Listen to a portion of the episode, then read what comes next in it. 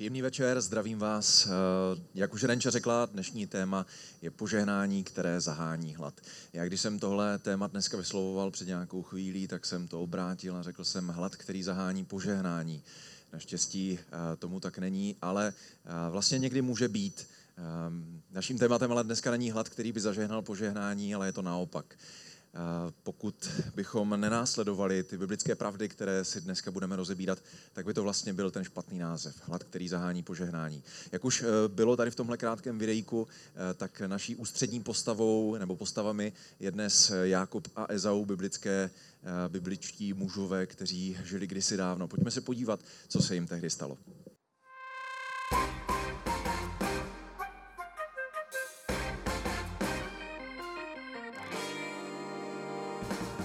Jacob always wanted to obtain a blessing.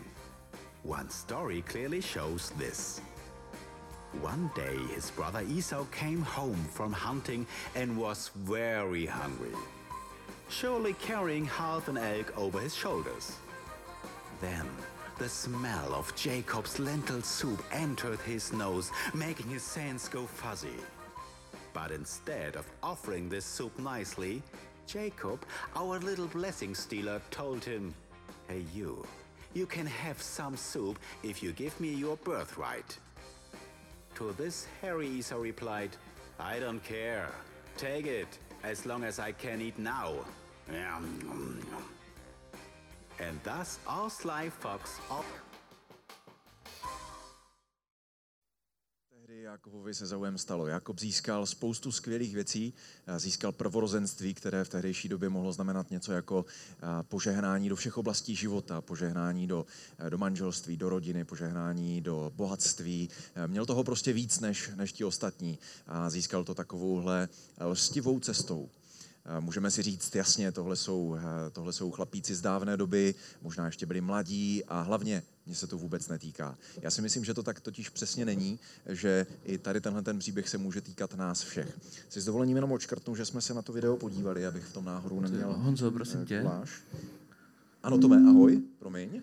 Já jsem se tě chtěl zeptat, prosím tě, mohl bych si vzít tu propisku? Tuhle tu moji propisku? No, jestli bych si ji mohl vzít, aby mě se líbí totiž, víš. A k čemu ji potřebuješ teď propisku? No, já nevím, mě se tak jako líbí, že bych si zapisoval to kázání a, a jako prostě... Kázání. To je dobrý, to je dobrý, to se mi líbí taky. Uh, zas z druhé strany, jako je to chválihodný záměr, že si chceš zapsat kázání a jenom to schvaluju, ale já tu propisku samozřejmě teď potřebuju, že jo? Já bych uh, si chtěl odškrtnout, co už jsem řekl a no, ale budu se neopakoval náhodou. Jo, taky, jak jsem byl... Takže bys mi to za něco třeba koupil ode mě? No, čekat. Jo, určitě mi můžeš dám, něco nabídnout. Já ti dám celou svoji peněženku. Jo. Máš tam všechny bankovky, máš tam prostě kreditky několik, že bychom se to nějak mohli domluvit. Já se řekl? podívám s dovolením. Jo, nějaký peníze. Tady kreditka, moneta, banka. Hm. Řidičák ten nevyužiju, že jo? To je tvůj řidičák. No, Tome, promiň, ale já peněženku mám a docela v pohodě, taky tohle mi moc nepomůže. Něco jiného nemáš? Uh, tyjo. Já jsem tenka přijel bé em vé iks šest, takže bych ti nabídl svoje auto a že bych se vzal tu propisku. To je ono? Za to, to je ono, no, jako já pojedu zpátky šalinou, nebo... A nemá jiný odstín? Ne, ne, ne, jako tady, přesně tady tento. Jo? Vlastně, a no. Tak jestli je to s jako odstínem, tak to bych má bral. Má i plnou nádrž, teďka jo, jsem natankoval, myslím, když jsem, že když to může být. Přišel. Tak jo, tak díl, se, je to tvoje. Děkuju a ať taky se ti dobře zapisuje. Jo, super, díky paráda. Moc, díky. díky. Tak jo, paráda. A vypadá to komicky, ale tohle se tehdy doopravdy stalo. A v parafrázi do dnešní doby Ezau vzal svoje prvorozenství, vzal to nejlepší, co měl, i když to zrovna v dnešní době nemusí být bé em vé iks šest, pro mě třeba je to vysněný auto, někdy bych to chtěl. A, ale Ezau tehdy vzal své prvorozenství a dal ho Jákobovi za to, že mu Jákob dal malou misku čočky. Nic. A proč to udělal? Proč udělal takovouhle výměnu? Um, pojďme se podívat uh, do Bible. Genesis dvacet pět třicet čtyři. Jákob pak dal Ezauovi chléb a čočkovou kaši. Ten se najedl a napil a pak vstal a odešel. Tak Ezau pohrdl prvorozenstvím. Ezau k tomu měl vícero důvodů, i když to tak nemusí vypadat. Um, myslím si, že každý z nás má v sobě dneska takového Ezaua a právě to je to, o čem dneska mluvíme. Budeme mít taková tři upozornění. Pojďme se podívat na první upozornění, co je Ezau v našich životech. Jedním z důvodů, kdy můžeme, proč můžeme vyměnit to dobré, co v životě máme, za něco, co za to nestojí, je, když zaměníme vzrůst nebo dospělost za vzrůst a věk za dospělost. To, že je někdo starý, ještě neznamená, že je moudrý. To, že je někdo dospělý podle zákona, ještě neznamená, že dělá dobré věci. Nás může napadnout, jasně, tehdy, tehdy chlapi měli patnáct šestnáct let, byli to mladí kluci a Ezau byl nerozvážný kluk, který zrovna nabral svoji sílu, začal lovit a, a říkal si, že má hlad. A určitě to bylo něco, co později, čeho později litoval a říkal jak bratrovi, tak, tak tátovi, hele, byla to hloupost, pojďme to vrátit zpátky, vůbec to nebereme vážně, já bych vlastně nic takového nikdy neudělal. Ve skutečnosti toho Ezau opravdu jednoho dne litoval, ale nebyl dost mladý na to, abychom mohli říct, že to byla jenom mladická nerozvážnost. Podle historického kontextu, který je nějak datovatelný, vědci a historikové odhadují, že těm chlapům tehdy bylo šedesát let cca. Z nich Jákob byl mladší, Ezau byl o něco starší.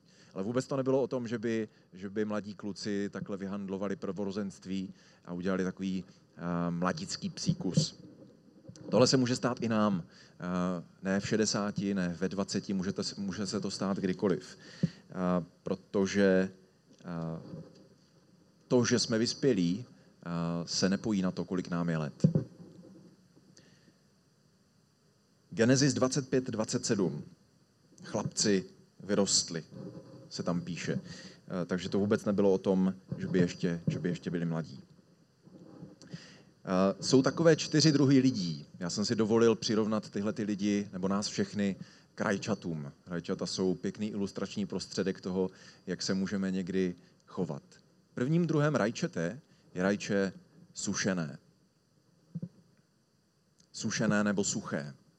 Takové rajče bylo dlouho někde na slunci nebo utopení, uh, ztratila se z něho veškerá voda, veškerá šťáva a už zbyla jenom taková ta slupička, zbytky vysušené dužiny uvnitř. Ale když je člověk jako sušené rajče, tak ho do oleje nenaložíte.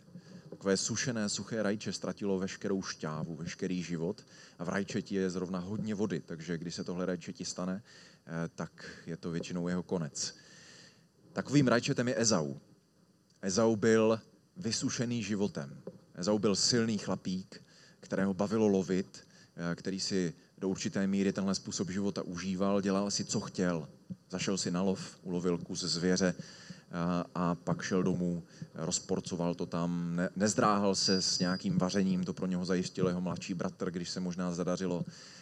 Otec ho miloval, on měl všechno, co potřeboval, ale tak nějak mu to nestačilo. Říkal si, já chci víc, mně nestačí jenom to, že půjdu lovit. Já si vezmu vždycky to, co zrovna chci. Podívám se na co chci v televizi, na počítači, na jakoukoliv stránku. Vezmu si od svého bratra to, co chci teď. Budu mluvit s kým chci a kdy chci. Vezmu si v obchodě, co chci. Jednoduše tohle můžeme nazvat chtíč. Ezau byl člověk, který byl plný chtíče a byl jim poháněný. Ezaua nepoháněla láska k bližnímu, nepoháněla ho ani moudrost, ale poháněl ho chtíč, který mu říkal, co by zrovna mohl chtít. Problém s chtíčem je to, že kdykoliv ho posloucháme a vezmeme si to, co nám říká, že bychom si vzít měli, tak to nestačí, protože chtíč přijde zas a chce víc, anebo něco jiného a dalšího. Chtíč se vlastně nedá nabažit. A tak chtíč je něco, co vysušuje. I když chceme tohle, tak pak skončíme jako nějaké sušené rajče, protože si myslíme, že získáváme víc a máme letadla, máme, máme partnerku a kdo ví, co tehdy člověk mohl mít, ale ve skutečnosti jsme uvnitř jenom takovým sušeným rajčetem.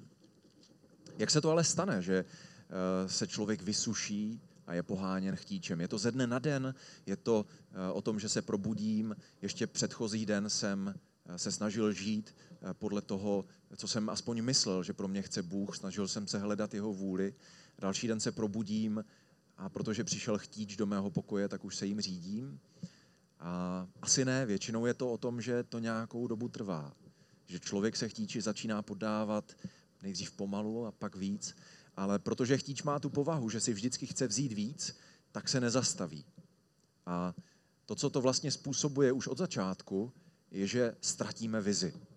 Že si přestaneme uvědomovat, kam jdeme. Ať už je to vize životní, ať už je to vize dlouhodobá, možná i krátkodobá, ale ztratíme ji.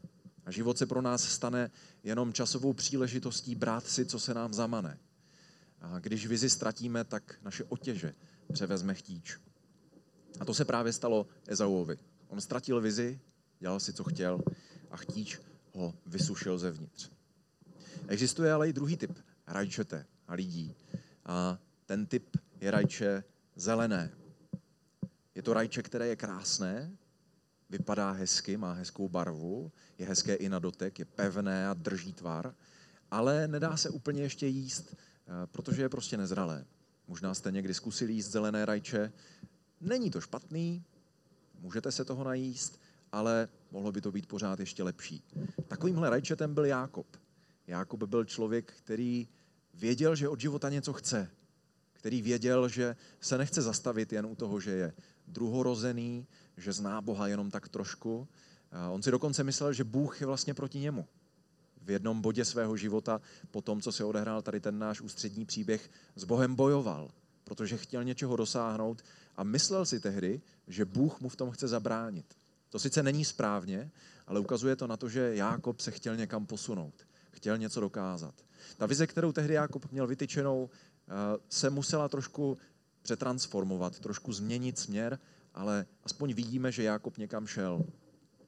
Každopádně Jákob na to, aby ten život posunul lepším směrem, potřeboval dvacet jedna let. To, že dneska jsme zeleným rajčetem, pokud jim jsme, neznamená, že zítra už budeme červeným. A je to v pohodě, protože takový je život a Bůh se za to nezlobí. Určitě je lepší být zeleným rajčetem, než být vysušeným, protože ze sušeného rajčete se stát zeleným, to je těžká věc. Ale tím to nekončí, protože v každém dobrém příběhu je taky nějaká matka, která zasahuje do děje a, a něco svým synům a otci říká, tak i v tom našem příběhu byla Rebeka, Izákova manželka, která měla takový problém. Ona toho s Bohem hodně zažila už ve svých mladších letech. Věděla, kdo je Bůh, Boha milovala, Boha chválila a chtěla jít za ním, ale život ji tak nějak pokřivil a začala dělat špatná rozhodnutí. Jedno z nich bylo, že se rozhodla, že bude více milovat jednoho svého syna a upřednostňovat ho před druhým. A tak víc milovala Jákoba než Ezaua, což byli její, respektive jejich s Izákem dva synové. To se někdy stává. Někdy rodiče mají radši jedno ze svých dětí, ale ona uh, u toho neskončila. Když nastal tady ten příběh, který jsme na začátku viděli a parafrázovali to s Tomim, a děkuju za tu iks šest, to se mi bude hodit, uh, tak uh, ona se do toho vrhla. Můžu přelstít tvého otce, aby se získal prvorozenství, protože sice Ezau je prvorozený, ale já ho nemám ráda, tak jako tebe.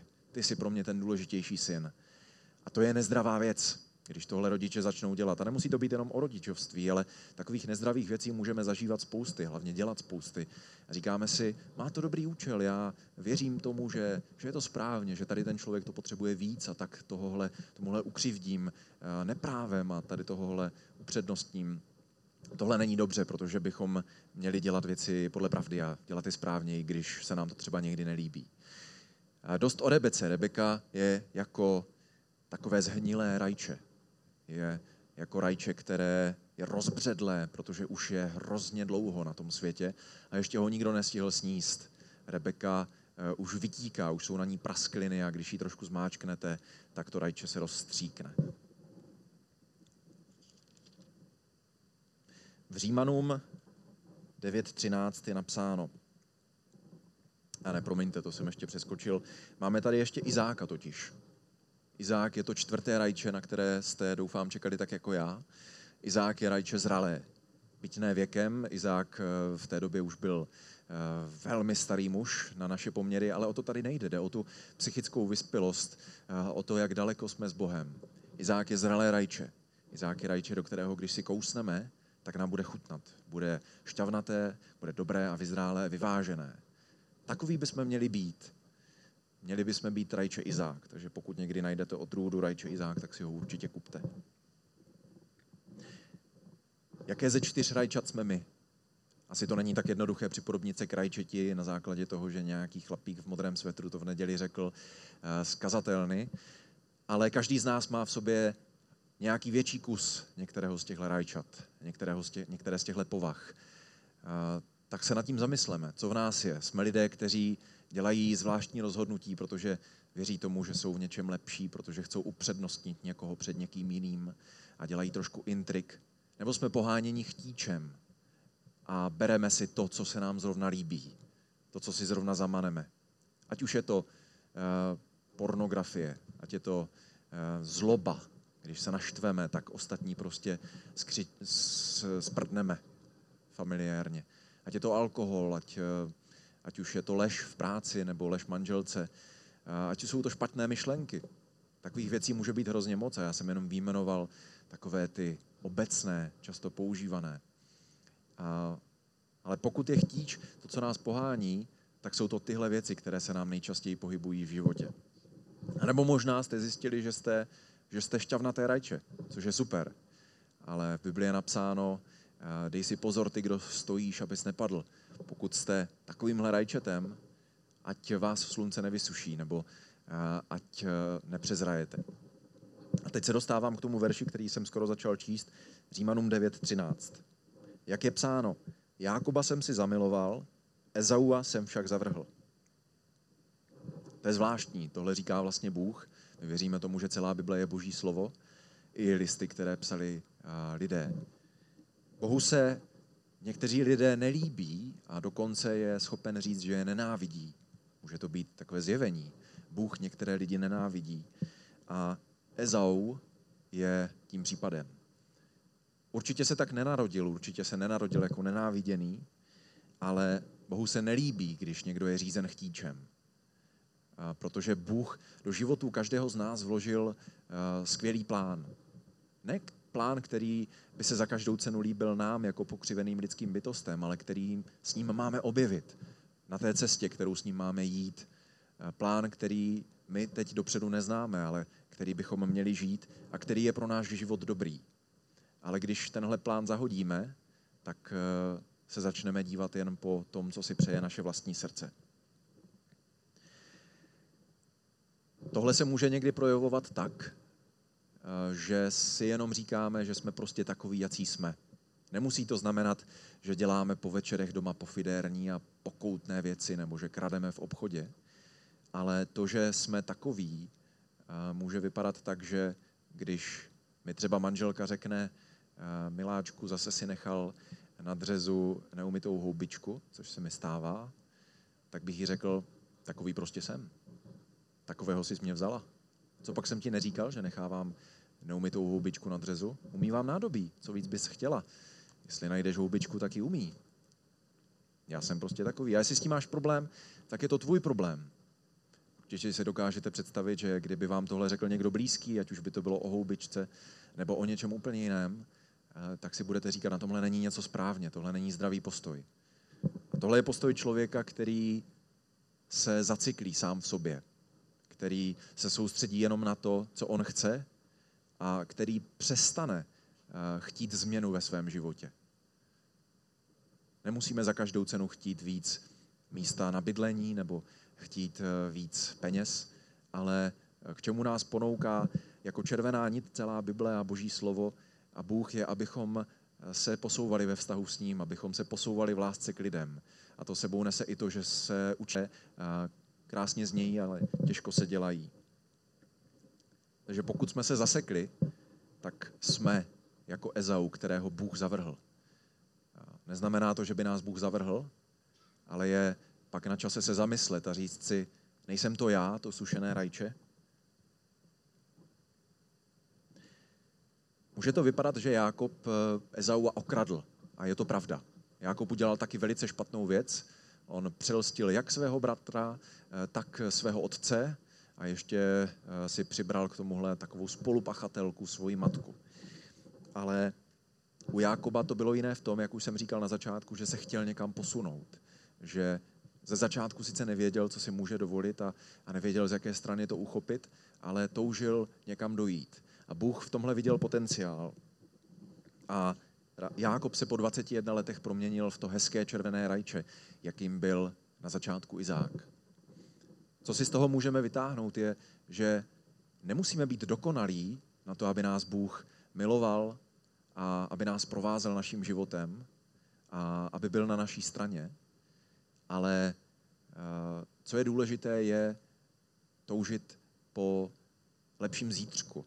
Po tom, abych zítra mohl být lepším, lidi pro, lepším člověkem pro ostatní, milovat Boha lépe, milovat ho více.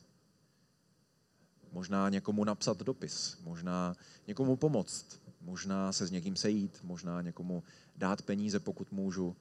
Je to velmi individuální věc, ale dokud se v životě někam s Bohem posouváme, tak Bůh nás miluje nehledě na to, že někdy padáme. Bůh nás vždycky miluje, ale Bohu se líbí, když za ním jdeme dál a nechce, abychom zůstali na tom jednom místě stát a stali se tím vysušeným rajčetem, který jim byl právě Ezau.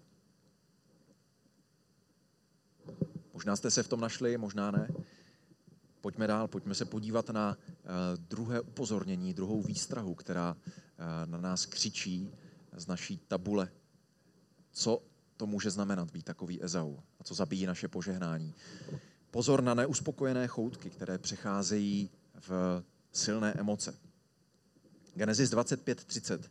Ezau řekl, rychle dej mi hlt toho červeného, tady toho červeného jídla. Vždyť jsem vyčerpaný. Je to jako Tomi, který přišel za mnou a řekl, tady je něco, co se mi hrozně líbí, nebo co si myslím, že teď za každou cenu potřebuju. A je mi úplně jedno, kam v životě jdu a je mi úplně jedno, jakou to má doopravdy cenu, ale já to chci teď hned. Já ti za to dám cokoliv, hlavně mi to dej. Takový byl Ezau. Takový jsme i někdy my. Vyměníme něco, co za to nestojí, za něco, co za to velmi stojí. Kdy se tohle stává? Asi se to nestává, když máme dobrý den, když jsme zrovna v církvi a přijdeme dozadu, někdo nám nabídne propisku, tak ji nevyměníme za své prvorozenství nebo za svoje auto. Tohle jsou samozřejmě parafráze, ale, ale stává se to, když jsme většinou zesláblí, když je naše láhev takzvaně prázdná. Pro každého jsou tyhle chvíle jiné. Někdo má prázdnou láhev, když je úspěšný, někdo ji má, když je naopak smutný.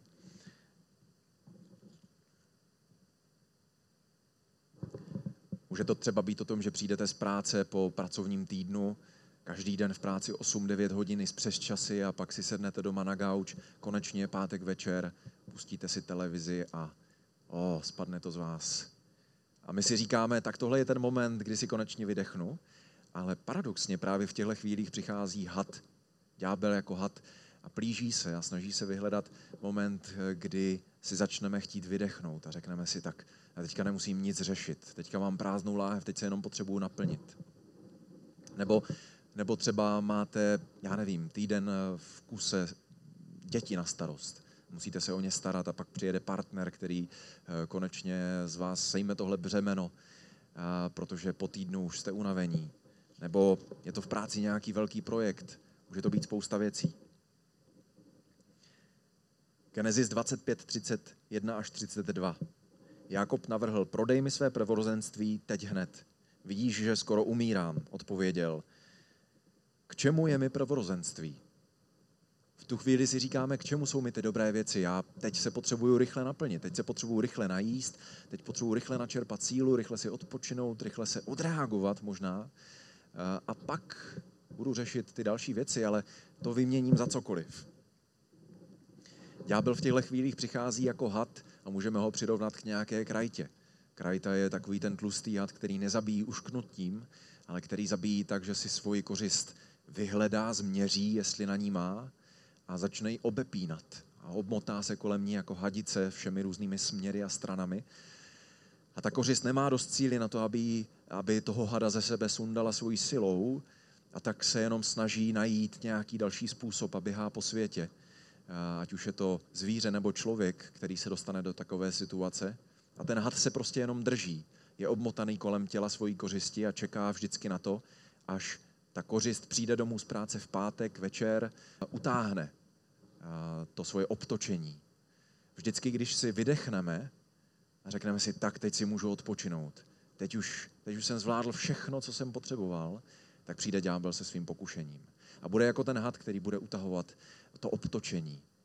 A vždycky, když se budeme snažit s ním bojovat a zase si vydechneme, tak zase, zase trošku přitáhne. A takhle ta krajta funguje, dokud té svojí kořisti ne, nepřeruší prokrvování mozku, že ji tak moc utáhne, dokud ji nezničí plíce, možná ji dokonce i zláme nějaký kosti v těle a té kořisti způsobí vnitřní krvácení. A ďábel takhle funguje, snaží se nás najít v našich slabých chvílích jako had, který nás bude stahovat.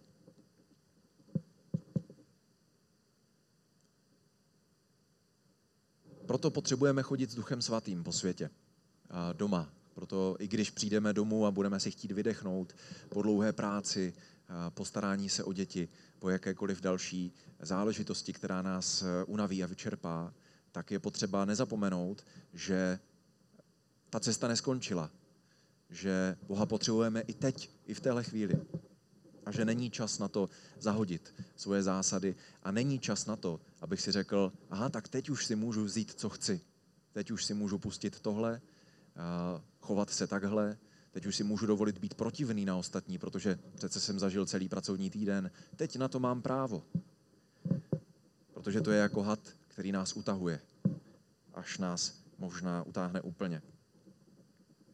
Dobré je vědět, kdy se nám to stává, kdy ten had přichází. Můžeme si shrnout, kdy přichází pokušení. Může to být nějaký den v týdnu, možná je to pro tebe pondělí, po víkendu, kdy celý víkend odpočíváš a pak přijde ten první pracovní den a najednou je to ta hrůza v práci, člověku se samozřejmě nechce. Nebo naopak je to pátek, nebo v jaký čas to je. Je to odpoledne, je to večer, je to v noci. Je to v noci, kdy už všichni ostatní spí a člověk si může dovolit dělat věci, které jiní nevidí. Někdy ta nejduchovnější věc, kterou můžeme udělat, je jít spát. Prostě jít spát.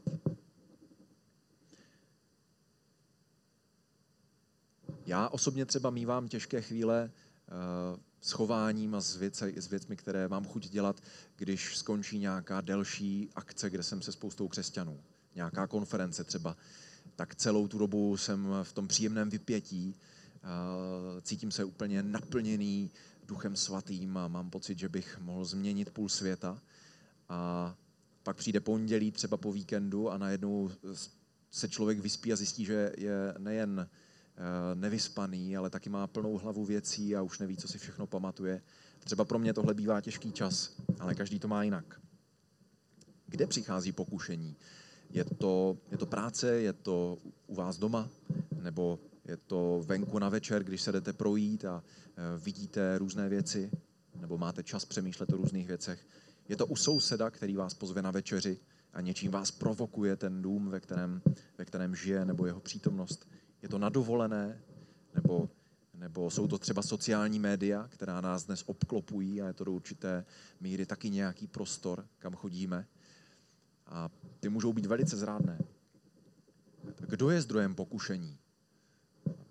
Jsou to přátelé, kteří mají jiné zásady, než ve které bych možná chtěl věřit, nebo ve které dokonce věřím, ale kteří stahují to moje myšlení. Což vůbec neznamená, že bych neměl mít nevěřící přátele. Ale každá blízkost má svou hranici. Nebo jsou to moji kolegové z práce, kteří mají v práci zvyky, které nejsou správné, jsou nečestné a já se jim přizpůsobím. Nebo zase jsou to lidé na sociálních sítích, se kterými se tam setkávám a byť mám pocit, že je to dost anonymní na to, abych si mohl dělat, co chci, tak mě to vlastně mění. Sociální svět je záležitost, která nás dneska hodně ovlivňuje, která mění naše životy a my už si to asi ani neuvědomujeme. Já jsem úplně stejný. My dneska chceme, aby jsme dostali dost lajků na naši fotku. Chceme, aby naše fotka byla hezká, zajímavá, hezky vyfocená, aby měla zábavný popisek. A já zrovna vím, o čem mluvím, protože jsem se snažil mít Instagram, který je co nejkrásnější. A někdy jsem nad tím trávil hodiny.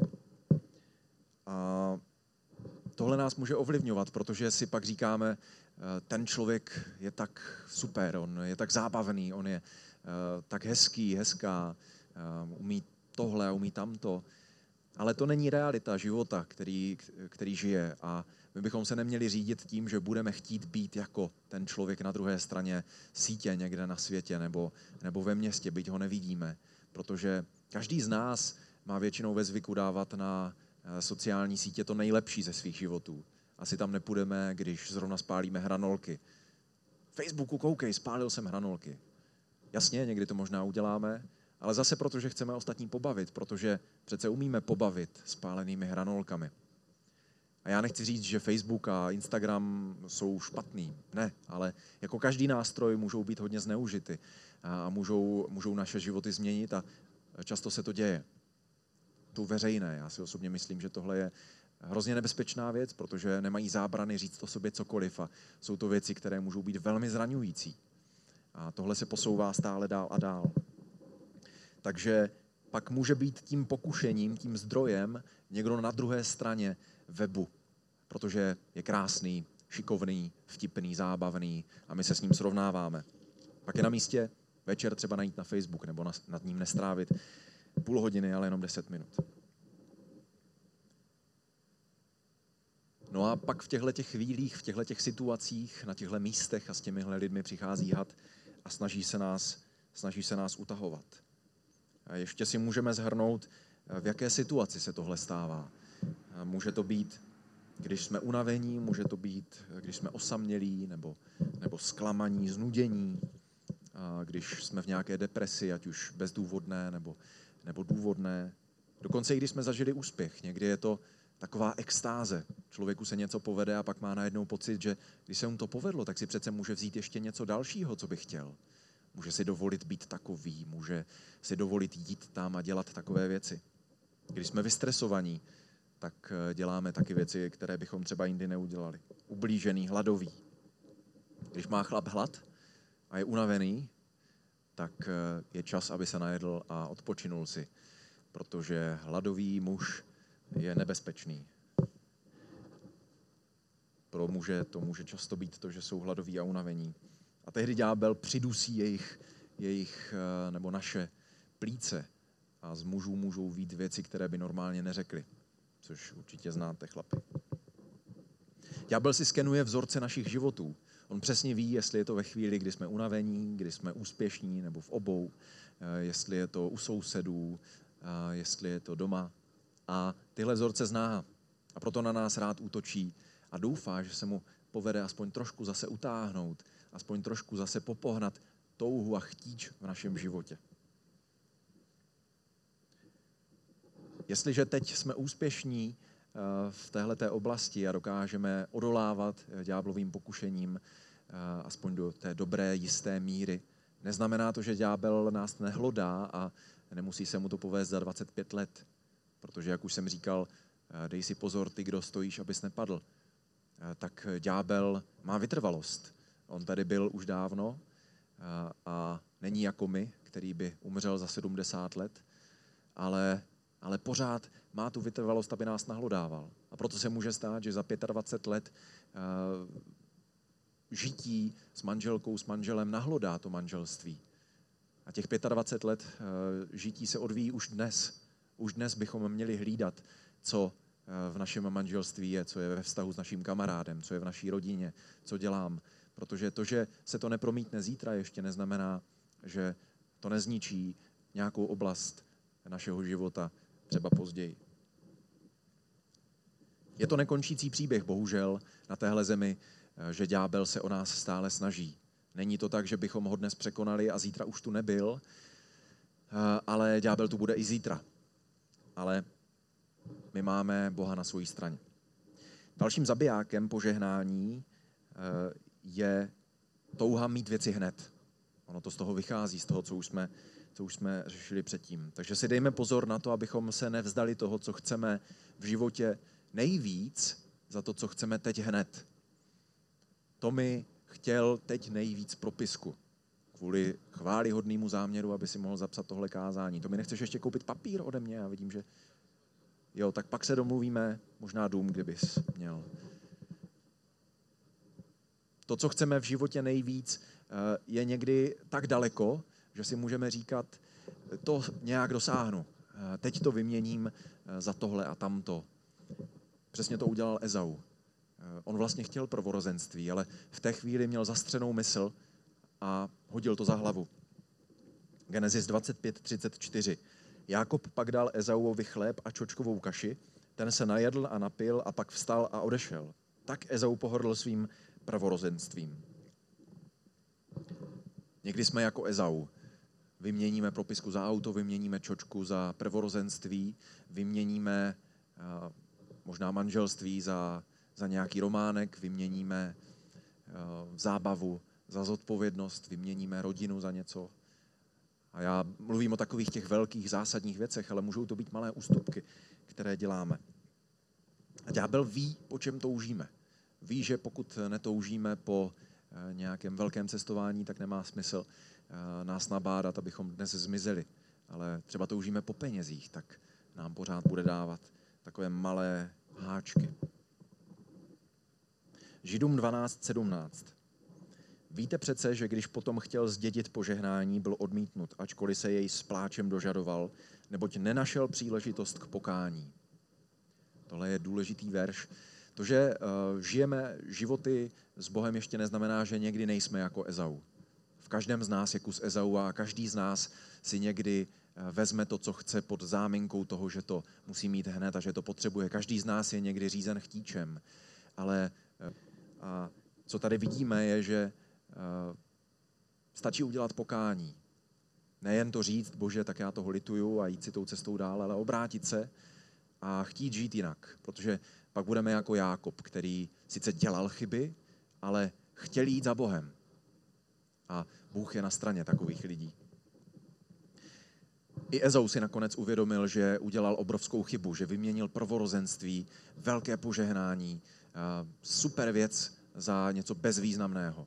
Možná mohl stáhnout tu kořist, kterou ulovil a udělat si jenom půl hodiny potom lepší jídlo, kýtu, bůček, a dát si mňamku pořádnější než, než čočku.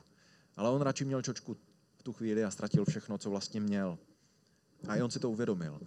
Bible mohla být uh, příběhem následujícím po Abrahamu, Izáku a Ezauovi. Mohli lidé z Ježíšových doba, dobách říkat, ano, my jsme potomci našich otců, Abrahama, Izáka a Ezaua. Problém je, že se to těžko vyslovuje, uh, ale... Mohlo to tak být? Není, protože Ezau udělal špatné rozhodnutí. A i když ho Jákob přelstil, tak Bůh byl nakonec na jeho straně, protože došel pokání a změnil se, ale to je jiný příběh.